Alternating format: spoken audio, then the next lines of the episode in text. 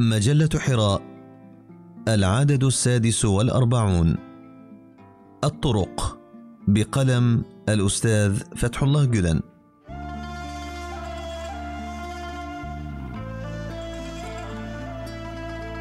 في تعرج والتواء تمتد الطرق نحو الأبد وعلى هذه الطرق سائرون كمياه هدارة أو كسحب بكاءة مدرارة مندفعون كماء ينساب مسرعا نحو المحيط ناطحا كل صخر يعترض مسيرة. إن الطرق بعدد أنفاس الخلائق وكل كائن يهرع مسرعا بدأب في طريقه نحو هدفه المنشود. فالدود يقطع طريقه زحفا والسلاحف في تؤدى والخيول تطوي الطرق طيا والطيور تقطعها سابحة في الفضاء. وللصواعق سياحة مختلفة وللشموس حين تدور في أفلاكها جريان من لون آخر. لكن الطريق الحقيقي ظهر مع الإنسان وبشعوره استمد نوره واكتسب بأفكاره وأحاسيسه صفة الأبدية. والعجيب أن اللا طريق معه أيضا نشأ بل لم يفلته ولو لحظة. مع ما عليه من معرفة للطريق.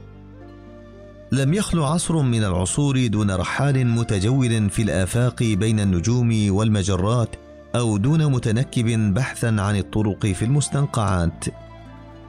والحقيقة أن الطريق لمن يشق الطريق ويعرف آدابه وسلوكه. وإلا فالطريق وعدمه لمن تمر به الأيام وهو في هذيان يتجدد كل يوم سيان.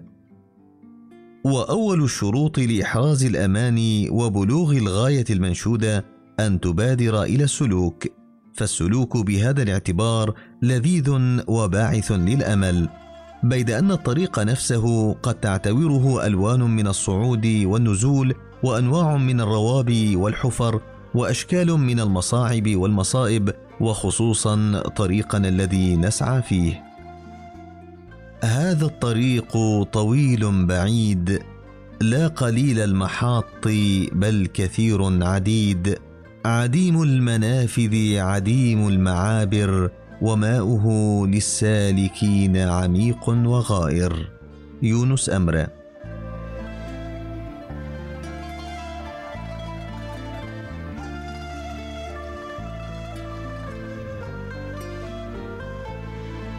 فالسالكون الدرب بعشق واشتياق خلف دليلهم تذوب الجبال لهم قيعانا مستويا ويصير الحزن أمامهم سهلا ويجتازون لجج الدماء والصديد بسرعة البرق وينطفئ فيح جهنم إذا مروا بها. لا مجال للحديث عن تعثرهم في الطرق أو كفهم عن المسير ونكوصهم عنه أو رجوعهم القهقرة بل يسيرون من الخلق إلى الحق لا يحيدون لا تطأ أقدامهم الأشواك حين يسلكون طرقها بل يطيرون. نظرتهم إلى الموت نظرة الحبيب إلى الحبيب فلا خوف عليهم ساعتها ولا يحزنون. يدخلون قبورهم وهم فرحون مستبشرون. لا يهابون القبر قطعا ولا ينظرون إليه كأنه دار وحشة أو معبر إلى العدم أو تنين فاغر فاه بل يرونه بابا للرحمة وبرزخا للنور وقنطرة للحق يفضي إلى لقاء الأحبة فلا يترددون ولا يستسلمون للشكوك ولا يرتبكون. وفي المقابل هناك بؤساء تخلوا عن الهدف وتراجعوا أو ضلوا الطريق في نور الضحى أو تعثروا بشوكة واحدة عرضت لهم أو عجزوا عن تخطي ربوة صغيرة. إن هؤلاء التعساء الذين حرموا إدراك لذة المسير في الطريق وظنوا أن دار المحن هذه أبدية فأزمعوا على الإقامة فيها هؤلاء لو فرشت النجوم تحت أقدامهم ليسلكوا الطريق فلن يعني ذلك لهم شيئا. إن لكل طريق لذته وله أيضا وعثاءه ومحنته خصوصا مثل ذلك الطريق الذي يعانق الخلود ويتداخل مع الأبدية.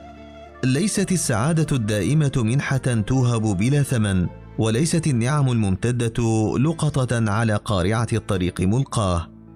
فالسعادة لا ينالها إلا من عبر الفيافي واجتاز شواهق الجبال.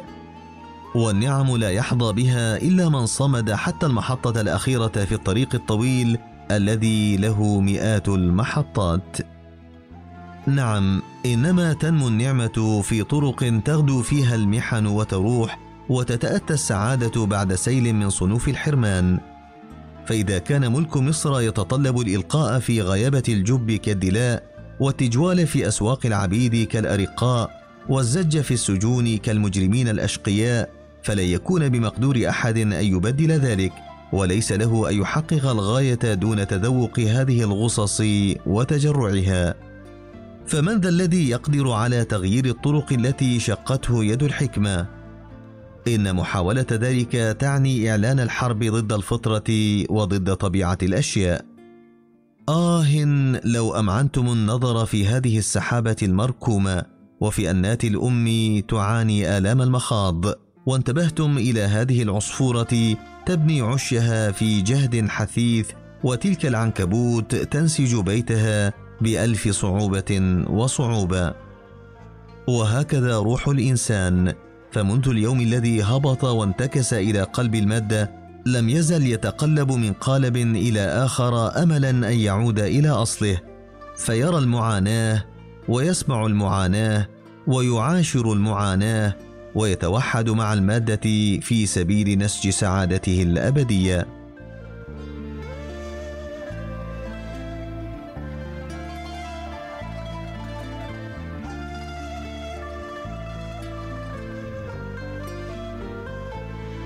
إن الإنسان خلق للمحن وهو ابن سبيل مكابد ينتظره في طريقه سيل من المحن والمعاناة.